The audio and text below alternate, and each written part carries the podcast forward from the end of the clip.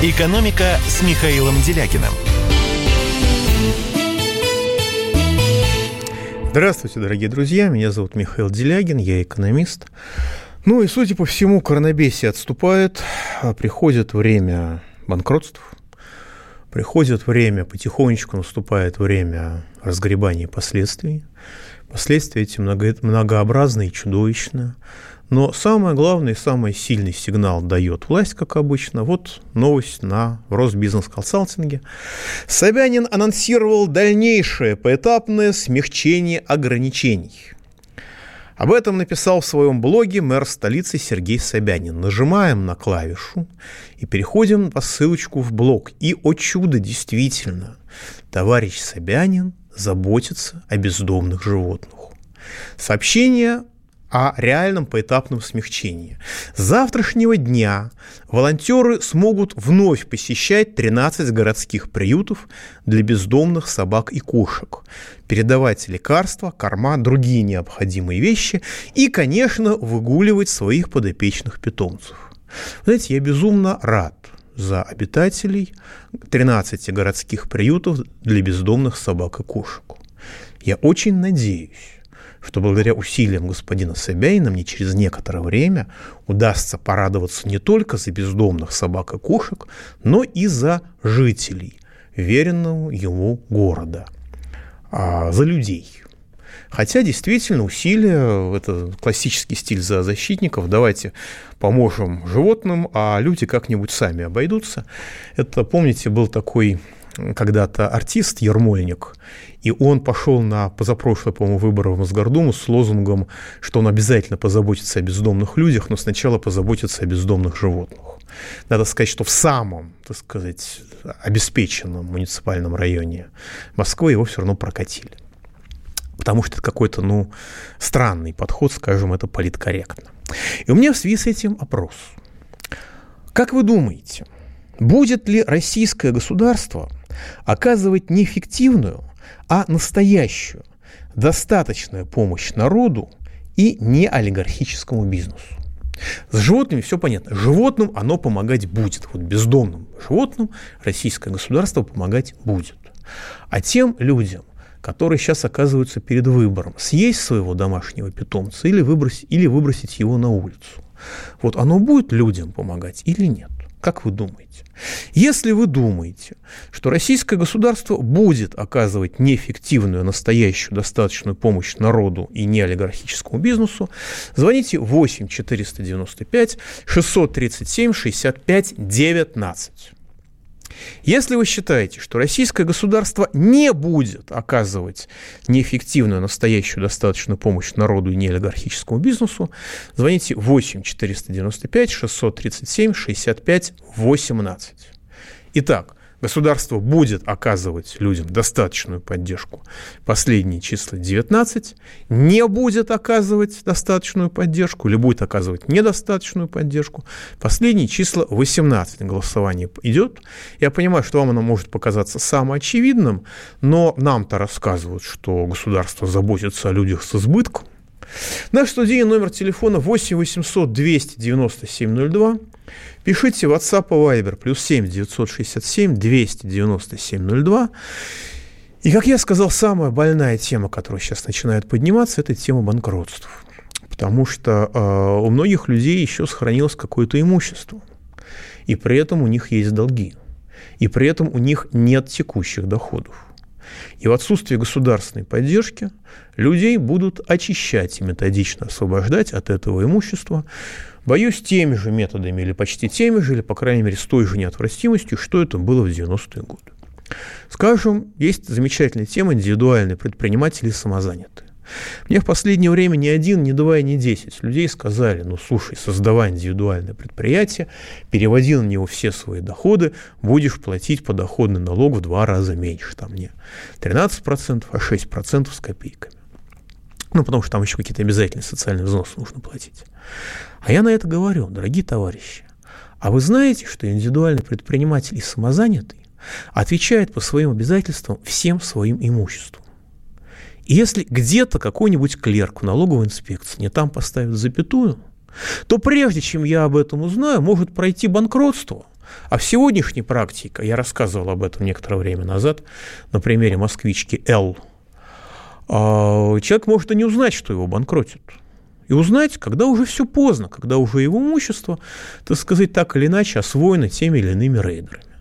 Я должен зафиксировать, что я в тот момент, когда я рассказывал про это дело, я напомню, дев, э, женщина взяла кредит в банке, банк, э, так сказать, обанкротился, она пыталась его реструктурировать, этот кредит реструктурировать не удалось, а потом ее бац и обанкротили. И она узнала о том, что ее банкротят за большим опозданием, бросилась возвращать все деньги, но, насколько я могу судить, было уже поздно. Значит, агентство страхования вклада в этой истории не при чем, насколько я могу судить. Оно вело себя вполне правильно и вполне в рамках закона. То есть к нему никаких претензий нет, но как работают судебные приставы, как вообще работает процедура банкротства, это реальная угроза для каждого из нас, у кого что-то еще вопреки воле государства осталось. Это реальная повседневная угроза.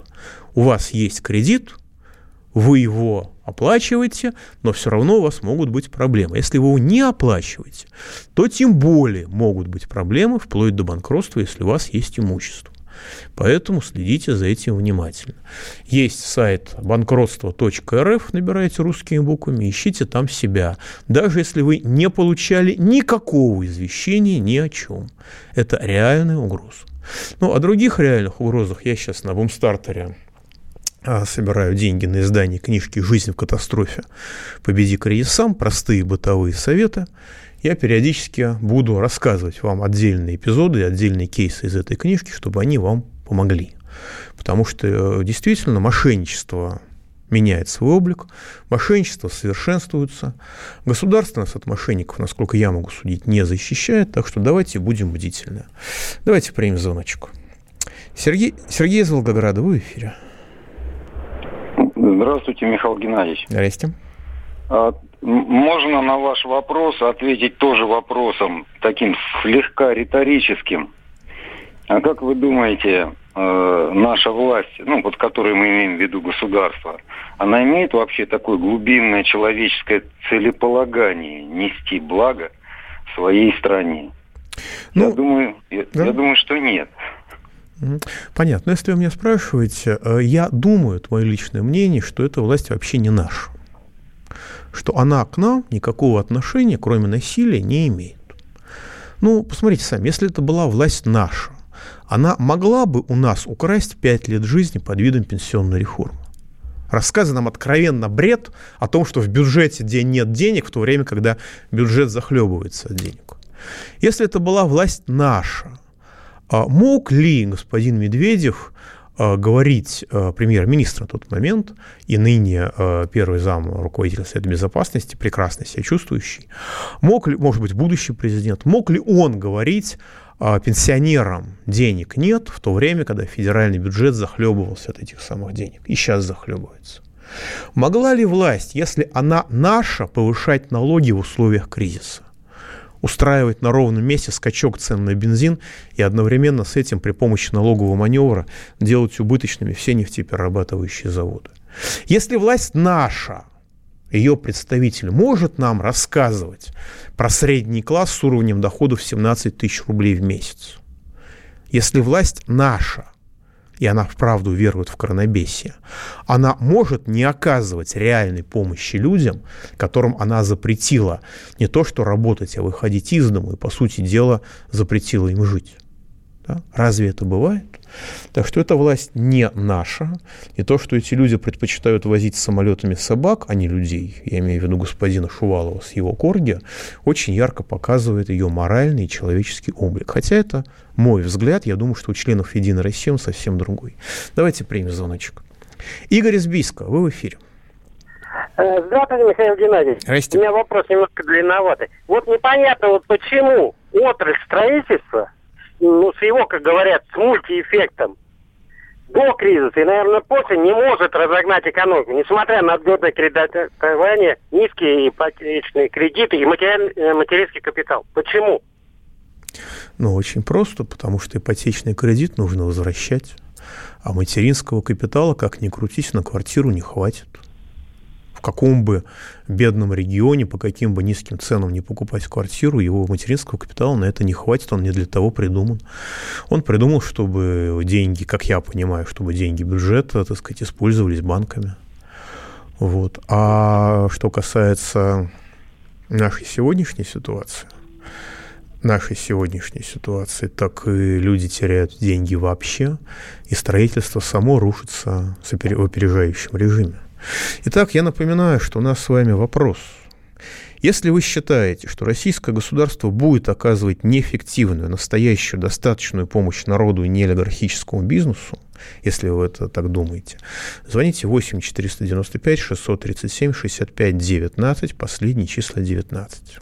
Если вы считаете, что российское государство в ближайшее время не будет оказывать реальную, достаточную помощь народу и неолигархическому бизнесу, звоните 8 495 637 65 18 будет оказывать реальную достаточную помощь последние числа 19, не будет последние числа 18. А пауза будет короткая, не переключайтесь, я вам расскажу хорошую, по-честному хорошую новость. Экономика. Справка. Цифровая безопасность бизнеса. Давайте друг другу признаемся, за последние два месяца наша жизнь во многом кардинально поменялась. Кто-то к этому уже привык, а кто-то все еще пытается адаптироваться. Но факт остается фактом. За это время выяснилось, что многие могут работать из дома, а офисы вполне неплохо функционируют на удаленке. В связи с этим у владельцев бизнеса и работодателей закрадывается в голову логичный вопрос, а стоит ли вообще возвращать все как было? Скажу вам одно, после выхода из карантина меня, вас и сотни тысяч людей по всей стране ждет совсем другой цифровой мир, более технологичный и виртуальный. У микрофона любитель высоких технологий Александр Тагиров. И в ближайшие минуты я расскажу вам о том, как сделать этот новый мир более безопасным для вас и вашего бизнеса. Не переключайтесь.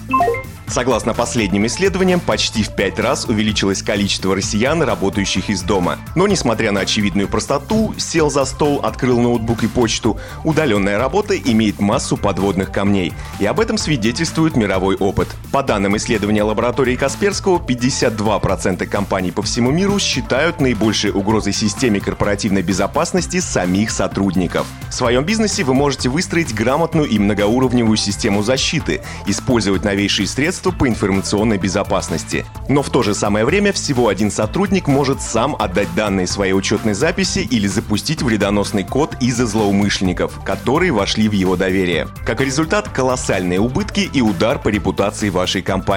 К сожалению, сотрудники – это самое слабое звено в цепочке кибербезопасности. Ответьте на один простой вопрос. Насколько вы, ваш бизнес и ваш персонал готовы вступить в новую цифровую эпоху? Думаю, в это непростое время без хорошей цифровой грамотности здесь не обойтись. Изменить киберграмотность ваших сотрудников предлагает автоматизированная платформа Касперский ASAP. Она не просто дает знания, но в первую очередь помогает получить и закрепить навыки в области культуры кибербезопасности, которые можно начать применять уже после первого урока. Если сейчас вы подумали о лекциях или классических курсах, то выкиньте эту идею. Такие методы плохо усваиваются и дают лишь поверхностные знания, которые быстро забываются. Касперский ASAP представляет собой онлайн-инструмент, который формирует и закрепляет навыки безопасной работы в течение длительного времени. Кроме того, вы сможете сами ставить цели своим сотрудникам, в зависимости от их профиля, навыков и потребностей. Платформа разбита на короткие занятия от 2 до 10 минут и состоит из интерактивных модулей, закрепляющих упражнений, тестов и даже имитации фишинговых атак. Понятные цели, автоматизация процесса, игровые элементы и акцент на практику. Все это делает программу интересной, полезной и крайне эффективной. А теперь еще раз задайте себе мой главный вопрос. Насколько ваш бизнес готов вступить в новую цифровую эпоху? От вируса пандемии можно спрятаться дома, но от цифровых вирусов и атак спрятаться не получится. Зато можно научиться от них защищаться. Справка. Цифровая безопасность бизнеса. «Экономика» с Михаилом Делякиным – Да, вот тут Игорь Избийско спрашивал про строительство, а Иван 6096 спрашивает, зачем строить больницы, если стоять, стоят пустые больницы в Москве? Вот так элементарно. Именно для этого это способ поддержки московского строительного комплекса. А то, что на эти деньги можно поддержать людей, и учитывая объемы финансирования, думаю, что не только в Москве, а в половине России можно поддержать людей на эти деньги. Ну, так это у нас в условиях феодальной раздробленности, которая введена а, решениями властей, когда в каждом регионе губернатор сам решает, что у него происходит и что ему делать, ну, по сути дела, в условиях феодальной раздробленности, так сказать, никто о стране не думает. Напоминаю, наш студийный номер телефона 8 800 297 02. Пишите WhatsApp и Viber, плюс 7 967 200, 297 02. И давайте примем звоночек сразу. Сергей из Новосибирска, рад слышать. Здравствуйте, Михаил Геннадьевич. Здрасте. Здрасте. Вот в Америке за рубежом там в печати промелькнула цифра, что рейтинг Путина там поддержки там 27%. А у нас это в России говорят, это говорят э, в целом, что там 60 с лишним процентов. А вот настоящий процент какой, по-вашему? Понятно. Вы знаете, Блумберг, по-моему, попался очень сильно, потому что он цитировал, если я правильно понимаю, как раз данные в ЦИОМа, и вместо 60 там с чем-то сказал там типа 27%. То есть это какая-то совершенно лютая даже для американских медиа фальсификация данных. Но то, что я слышу сейчас, э, то, что говорят люди, как они говорят, а, ну, знаете, падение началось на самом деле с пенсионной реформы, когда президент выступил и поддержал это безумное людоедство, и после этого он поставил себя... Раньше была такая логика «царь хороший, бояре плохие». Этим можно сколько угодно смеяться и глумиться, и пытаться это искоренить, но это одна, один из стереотипов, так сказать, нашего общественного сознания, нашей культуры. Но вот этим шагом царь решительно встал в ряды своих плохих бояр, ну, царь, естественно, не в юридическом смысле, а в психологическом, эмоциональном смысле. И тем самым сделал, э, как бы царь, который является одним из бояр, бояр это следующий, так сказать, стереотип, это царь не настоящий, это царь поддельный.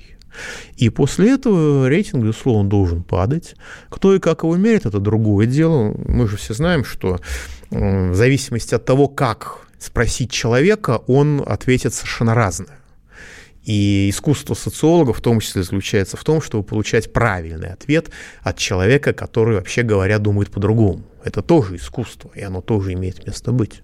Я не говорю, что в ЦОМе этим занимаются, а просто говорю, что разные рейтинги считаются по разным вопросам. Если по доверию это один рейтинг, желаете ли его увидеть президентом, это другой рейтинг. Скажем, очень много людей, которые не доверяют Путину, глядя там на Явлинского, Жириновского и Зюганова, предпочитают, чтобы он был президентом и на Навального тем более. Но я думаю, что если у него рейтинг реальный, рейтинг людей, которые вот его поддерживают так, как в дни Крыма, составляет 27%, то это большое человеческое счастье. Это ему очень здорово повезло, если действительно так. Давайте примем следующий звонок. Петр из Москвы, в эфире. Здравствуйте, Михаил Геннадьевич. Здрасте. Вот 19 мая в Минске была такая коллизия. Там Армения и Беларусь, они просили или ратовали за единый тариф на транспортировку газа внутри ЕАЭС. А Путин это связал с общим бюджетом, налогом, доходом, инвестициями и так далее.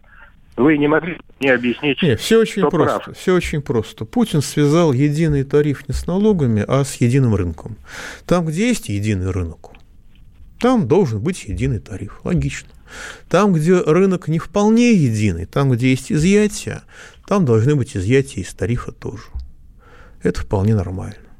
Потому что, да, конечно, товарищ Лукашенко может сколько угодно требовать, чтобы он, мы поставляли ему нефть по, так сказать, внутрироссийской цене, но тогда это будет означать, что э, специфика белорусской экономики исчезнет, и если будет цена внутрироссийская, на нашу нефть в Беларуси, то тогда и все остальные правила тоже должны быть внутрироссийские. А это, я думаю, ни нам, ни белорусам совершенно не нужно.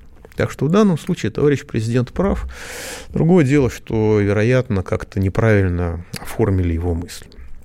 И теперь хорошая новость, дорогие друзья, я все-таки вам пообещал. Это мне прислал тоже Сергей из Новосибирска. Первую в мире плавучую атомную электростанцию ввели в промышленную эксплуатацию. В мировой атомной энергетике произошло колоссальное, без привлечения, историческое событие. в нашей стране ввели в промышленную эксплуатацию первую в мире плавучую атомную тепловую электростанцию академик Ломоносов. Соответствующий приказ подписал генеральный директор Росэнергатома Петров – и, значит, он прямо заявил, что с сегодняшнего дня проект по сооружению плавучей атомной тепловой электростанции в городе Певеки Чукотского автономного округа можно считать успешно заверш... завершенным. Теперь она полноправно стала 11-й промышленно эксплуатируемой атомной электростанцией в России и самой северной атомной электростанцией в мире. Получено заключение соответствия комиссии Ростехнадзора и Роспотреб... Росприроднадзора тоже. А, плавучая атомная тепловая электростанция в Пивеке полностью отвечает действующим нормам, правилам и санитарно-эпидемиологическим, и экологическим, пожарным, строительным требованиям, государственным стандартам и всем остальным нормам. А, первая в мире плавучая атомная электростанция состоит из береговой инфраструктуры и плавучего энергоблока «Академик Ломоносов», который оснащен двумя реакторами мощностью по 35 мегаватт каждый, того 70 мегаватт. Электрическая мощность 70 мегаватт, тепловая 50 гигакалорий в час. Первую электроэнергию плавучая атомная тепловая электростанция выдала, ну, сокращение ПАТЭС – выдала в изолированную сеть Чаун-Билибинского энергоузла Чукотки 19 декабря прошлого года. С момента включения в сеть выработала более 47,3 мегаватт-часов. Сейчас станция обеспечивает 20% потребности Чаун-Билибинского энергоузла. И в дальнейшем, по мере постепенного завершения работы энергоблоков Билибинской атомной электростанции, ей предстоит стать основным источником энергоснабжения Чукотки. Билибинская атомная электростанция электростанция, того самая северная электростанция, созданная для энергоснабжения золотых приисков, как я правильно, как я понимаю. Она старая, она эксплуатируется в критических условиях, Заполярья. Соответственно, эти условия крайне тяжелые. Соответственно, потихонечку она ресурс вырабатывает, нужно ее заменять. Строить атомную электростанцию в условиях не просто Заполярья, а в условиях Чукотки крайне тяжело, крайне дорого. Идея такой плавучей атомной электростанции на академике Ломоносове была разработана достаточно давно. Проект реализовывался очень и очень непросто, очень большой кровью он реализовывался, он очень сложный технологически. Э, разные, так сказать, конфликты были вокруг этого, разные события, самые разные тяжелые эпизоды были. А, но наши атомщики со всем этим справились. И пусть не так быстро, как когда-то хотелось, ну и недофинансирование там было, разумеется, и все, что только можно себе вообразить, вот просто все было, все, что угодно было. И проект сделали, и его тихо, без шума и пыли, без истерик, хотя я не очень понимаю, почему это я про это рассказываю, хотя на самом деле должно быть главным событием этой недели, что мы ввели в мире исключительно сложное инженерное сооружение, наверное, с железобетонным уровнем защиты, потому что оно, так сказать, работает. И оно работает уже с середины декабря, и все в порядке. На самом деле это триумф российской науки и техники. Я совершенно не утрирую. Совершенно не утрирую. Это триумф. И почему в нашей стране не, официальные лица об этом громко не сообщают. Не хочу произносить слова типа «измена Родине», но просто других мыслей у меня нету, поэтому давайте примем звоночку. Ольга из Москвы в эфире. Да, здравствуйте. Подскажите, пожалуйста, имеет ли смысл российский рубль переводить в евро или чешскую крону, или там швейцарские какие-то, ну, чтобы сберечь те сбережения, которые были накоплены, и не хватает, чтобы сейчас да, спасибо большое. Это очень, ак- очень актуальный вопрос. Значит, вкладывать в недвижимость я бы сейчас не стал, потому что недвижимость в кризис – это пассив, а не актив. И этот кризис будет долгим. И недвижимость еще, наверное, будет дешеветь. Хотя и не быстро, и не, не вся однозначно, но будет. Значит, и с ликвидностью недвижимости тоже будет все достаточно плохо. Что касается рубля, сейчас рубль укрепляется. Когда я сказал в свое время, что доллар будет 72 рубля за доллар, и э, я буду ждать 68, а если нервов не хватит 72, меня чуть не распяли. Надо мной глумились, на меня показывали пальцами, так сказать, люди плохо себя чувствовали от смеха когда вот была последняя девальвация. Так вот, ниже 71 рубля за доллар на бирже рубль уже был. Этот момент уже, уже, уже был. И, вероятно, рубль будет еще немножечко укрепиться. Так что вам стоит, с моей точки зрения, вкладываться все-таки в валюту. Насчет чешской кроны я вам не посоветую, потому что Чехия страна, производящая для поддержания конкурентоспособности, должна девальвировать. Евро тоже сложно, у Европы будут большие проблемы. Но если вы смотрите на Европу, то можно в евро. На доллар тоже сложно, потому что что у них будет осенью, непонятно. Можно посмотреть экзотические вещи типа швейцарского франка, сингапурского доллара, британского фунта, о нем тоже можно подумать. Вот об этом нужно смотреть. Время для принятия решения до середины июля, может даже до конца июля, у нас с вами, я думаю, еще есть. Так как нас стращают, что 24 июня пройдет парад победы и, так сказать, голосование по Конституции, а 25 наш мир будет обрушен, я думаю, что будет не так все однозначно. Я думаю, что все, обрушение нашей экономики будет чуть-чуть отодвинуто. Пауза будет короткой, не переключайтесь. Экономика. Справка. Цифровая безопасность бизнеса. У микрофона снова любитель высоких технологий Александр Тагиров. Давайте отвлечемся на пару минут и вернемся к нашей актуальной теме кибербезопасности бизнеса. Недавно на глаза мне попались обескураживающие цифры. По данным исследования лаборатории Касперского, средний ущерб от успешной атаки для компаний среднего и малого бизнеса составляет 4,3 миллиона рублей. Для крупного бизнеса более 14 миллионов. Если вы считаете, что вы и ваш бизнес слишком маленький и хакерам неинтересный, то, надеюсь, эти цифры цифры вас вдохновят. Уверен, что грамотный бизнесмен нашел бы лучшее применение этим миллионам рублей, отданным в карман хакерам. В одной из своих программ я уже рассказывал вам, что период пандемии – это лакомый кусок для цифровых преступников. А значит, суммы ущерба наверняка вырастут. И этому есть простое объяснение. Сотрудники большинства компаний работают удаленно. IT-отделы не всегда могут контролировать все процессы, и бизнес остается незащищенным. К тому же давайте признаемся, полноценная IT-служба – это удовольствие дорогостоящее и не всегда доступное малому и среднему бизнесу. При этом платежи продолжают отправляться партнерам, клиентские базы продолжают вестись, а программы-вымогатели тоже продолжают рассылаться вашему персоналу. Соответственно, здесь неплохо бы иметь готовое решение, которое легко разворачивается, просто администрируется и не требует дополнительных ресурсов. Такой палочкой-выручалочкой является Касперский Endpoint Security Cloud. Основным отличием этого решения от других платформ является облачная консоль управления. Она отлично справляется с потребностями малого и среднего бизнеса и обеспечивает надежную защиту компьютеров, мобильных устройств и файловых сервисов из облачной консоли управления. Платформа не требует покупки дополнительного оборудования и позволяет управлять системой безопасности компании в любое время и с любого устройства, подключенного к интернету. Уверен, за последние месяцы вы уже не раз подумали об экономии. Так вот, для Касперский Endpoint Security Cloud вам не понадобится дорогостоящий IT-отдел. Для работы с программой достаточно всего одного сисадмина.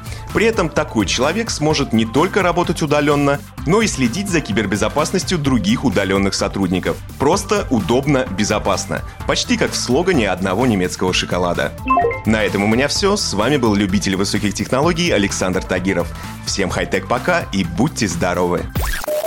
Справка. Цифровая безопасность бизнеса. Экономика с Михаилом Делякиным. Итак, дорогие друзья, продолжаем голосование. Если вы считаете, что российское государство будет оказывать неэффективную, настоящую, достаточную помощь народу и неолигархическому бизнесу, звоните 8 495 637 65 19. Если вы считаете, что российское государство не будет оказывать настоящую достаточную помощь народу и неолигархическому бизнесу, звоните 8 495 637 65 18 будет достаточную помощь, необходимо оказывать последние числа 19, не будет, последние числа 18, голосование идет. Ну, я скажу от себя, что я очень рад. Это, на самом деле, одна из радостей моей жизни сейчас, когда количество людей, выздоравливающих от коронавируса и от двусторонней пневмонии, оно увеличивается, и оно, так сказать, становится больше, чем количество людей, которые, по официальным данным, заболевают этим делом. А, люди бывают разные, кто-то мне нравится, кто-то мне не нравится, но молюсь за то, чтобы они все выздоровели, я каждый день за всех. Ничем другим помочь не могу, но, по крайней мере, могу помочь этим. Там потом разберемся, кто, кто хороший, кто плохой, но пусть они сначала все выздоровеют. Желательно. Ну и новости. Тут госпожа Захарова, только что вы слышали, она, значит, сказала про очередную информационную атаку на нас. На самом деле это новые технологии, которые отрабатываются. Скажем, сейчас YouTube начал банить российские каналы. Он заморозил канал Mediametrics, который ведет, между прочим, прошлый помощник президента Путина по интернет-технологиям. И он э, то ли заморозил, то ли вообще убил канал ANNA News. И то, и другое – каналы, ну, с, разного, с разной позиции, но это каналы с огромной историей, с многолетней историей, это каналы с многомиллионной аудиторией, у них разный жанр, разные форматы, но это полноценные средства массовой информации, которые очень значимы для большого количества людей. YouTube ликвидировал и тот, и другой. При этом YouTube не вступает ни в какие идеологии, это классика западной демократии, когда с управляемыми не общаются. Я это проходил много раз на себе. У меня каналчик маленький, 90 там, сколько там, 95 тысяч, что ли, человек, или 97 уже, не помню, подписчиков. Но у меня был убит канал с 23 тысячами подписчиков. У меня этот большой канал лишен монетизации полностью. А я знаю, это как Невский экспресс был лишен монетизации просто так. И никакого диалога, ни, ни в какой диалог YouTube не вступает. Им фиолетово. Это вот витрина западной демократии, как она есть. Никакой обратной связи не существует. Жесточайшая тотальная тоталитарная диктатура. Есть еще одна проблема. Дело в том, что пару лет назад, наверное, уже даже три года назад, Facebook провел своего рода учение когда некоторые очень известные, уважаемые российские люди вдруг утратили контроль за своими Facebook-аккаунтами. Скажем, один из них, очень мной уважаемый патриот, очень глубокий консерватор, мыслитель, и вдруг оказалось, э, на, его аккаунте в Фейсбуке, значит, понеслись такие призывы, все на Кремль, типа того, что все на Кремль, штурмуем гнездо, значит, из чади вражеское и так далее. То есть, грубо говоря, призывы к противоправным действиям массовым. Я удивился, что такое.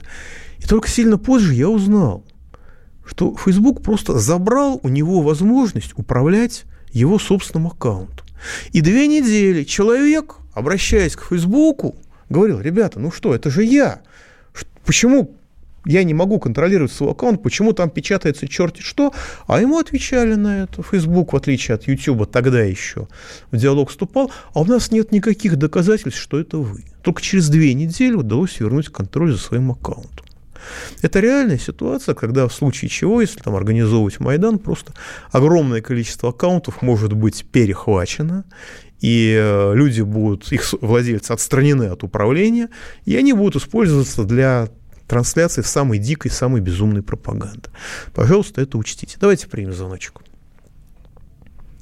Валентин из Москвы, вы в эфире. Добрый день, Михаил Геннадьевич. Валентин, Москва. Э, года полтора-два наш э, бывший э, премьер э, по, пообещал, э, рассказал о своих планах постройки трассы Амсукчан-Анадырь. Вот это меня очень удивило, потому что я в свое время там, мне пришлось несколько лет поработать, и не знаю, а собственно, что он собирался возить по этой трассе. Вот если можно, если вы информацией обладаете, пожалуйста, расскажите. Знаете, честно говоря, информации я не имею. Вот. Но возможно, что там были какие-то планы, которые предполагалось, что по этой трассе что-то планировалось строить.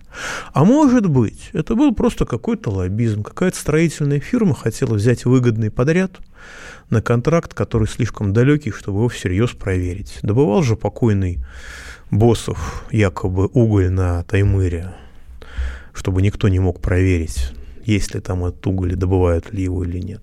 Так что гипотезы могут быть разные. Но у нас не продумывают проект, к сожалению. И вот 9406 пишет. В былые до коронабесия времена занимался организацией образовательного фармацевтического и нового центра. Образовательный центр кафе и аптеки. Сейчас идет поголовное закрытие центров дополнительного образования детей. Дополнительно, подчеркиваю. Последний клиент, с кем я разговаривал, закрыл три языковых центра из пяти. При том, что на организацию одного центра уходит около 4 миллионов рублей. На данный момент образование переведено на дистанционную форму. Родители и сотрудники сходят с ума. срываются на детей друг на друга. Пришла ясность, что дистанционное образование – это крест. Цитирую дословно, почти дословно. Ну, в общем, это да, это факт. И э, попытки перевести нас на дистанционное образование – это попытка уничтожить образование как таковое. У нас, на самом деле, сейчас а, мы видим, какой, какой кошмар творится с ЕГЭ, какой кошмар творится с ЕГЭ, организованный совершенно осмысленно, потому что дети в марте месяце, они, значит, определяются, какие ЕГЭ они будут сдавать, и изменить они эти правила уже не могут.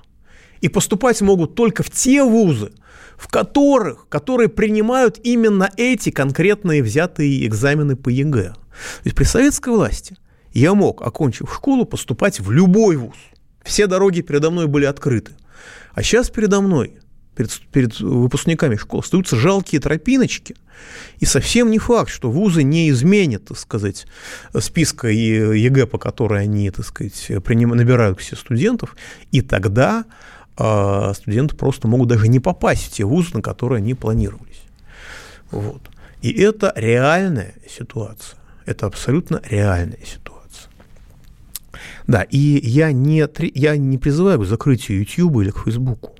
Просто то, что у нас сейчас даже государственное телевидение народ смотрит через YouTube, после того, как Рутюб была такая система, ушла олигархам, после этого была олигархами убита, как я понимаю, то, что у нас нет своего отечественного видеохостинга, это катастрофа. Это реальная угроза, извините за высокий мой французский стиль, национальной безопасности Российской Федерации. Потому что если у меня Facebook отберет аккаунт и начнет что-то там лить непонятное от моего якобы имени, я смогу объясниться через ВКонтакте, через Телеграм, в конце концов, через Одноклассников, в конце концов.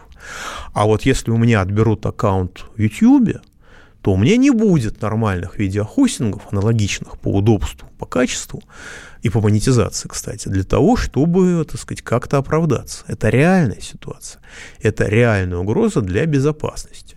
И вот 0724 пишет, правящий класс России прямо заинтересован в утечке умов за границу потому что все их интересы и цели, увы, не в России, а на Западе.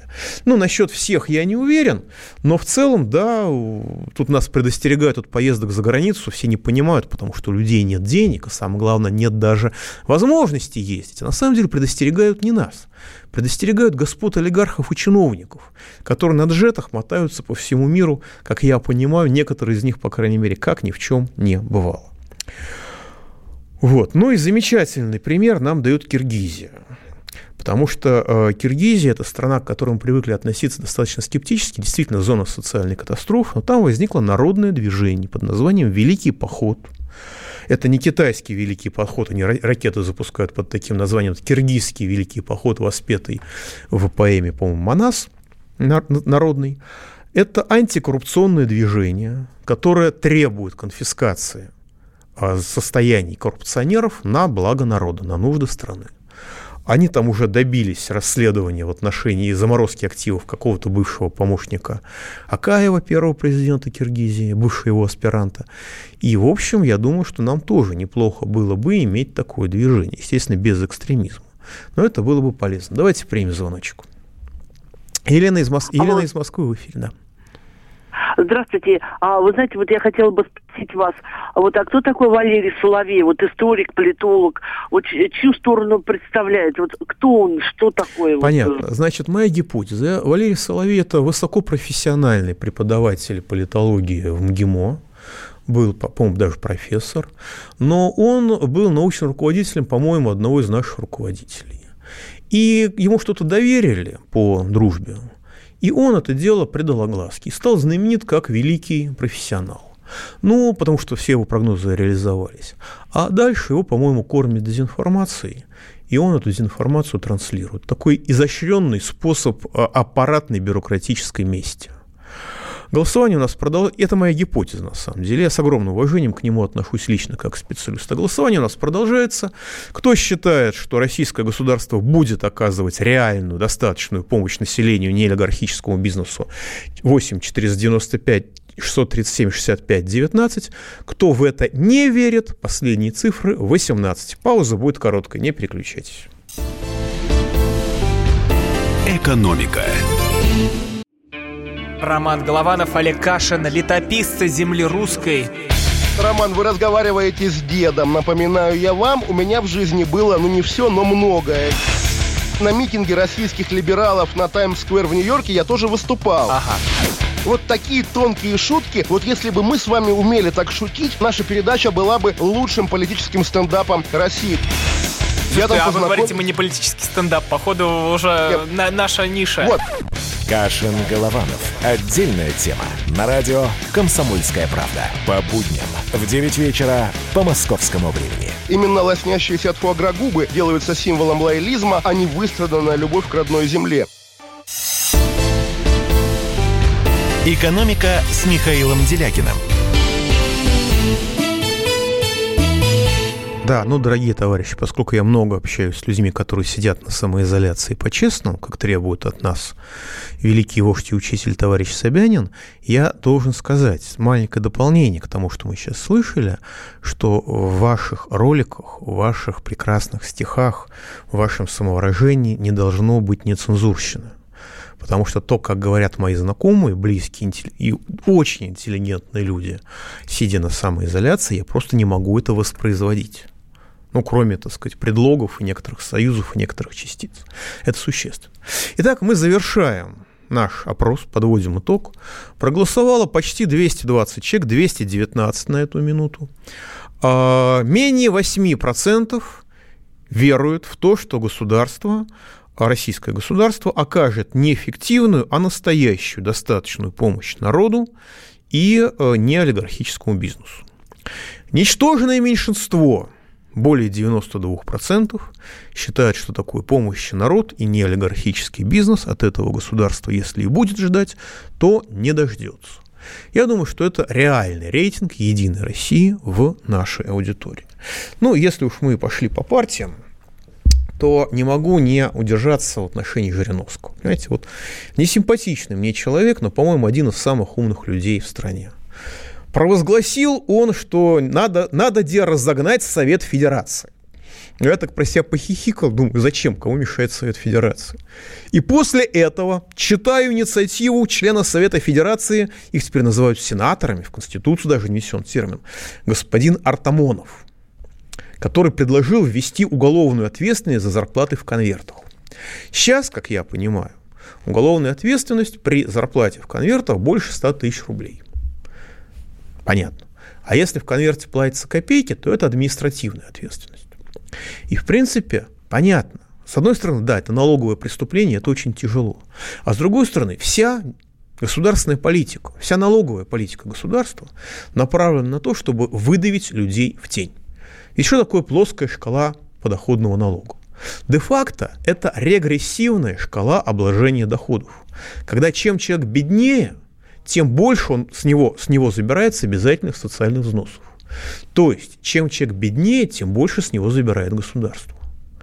Для миллиардеров построили налоговый рай, для всех остальных построили налоговый ад.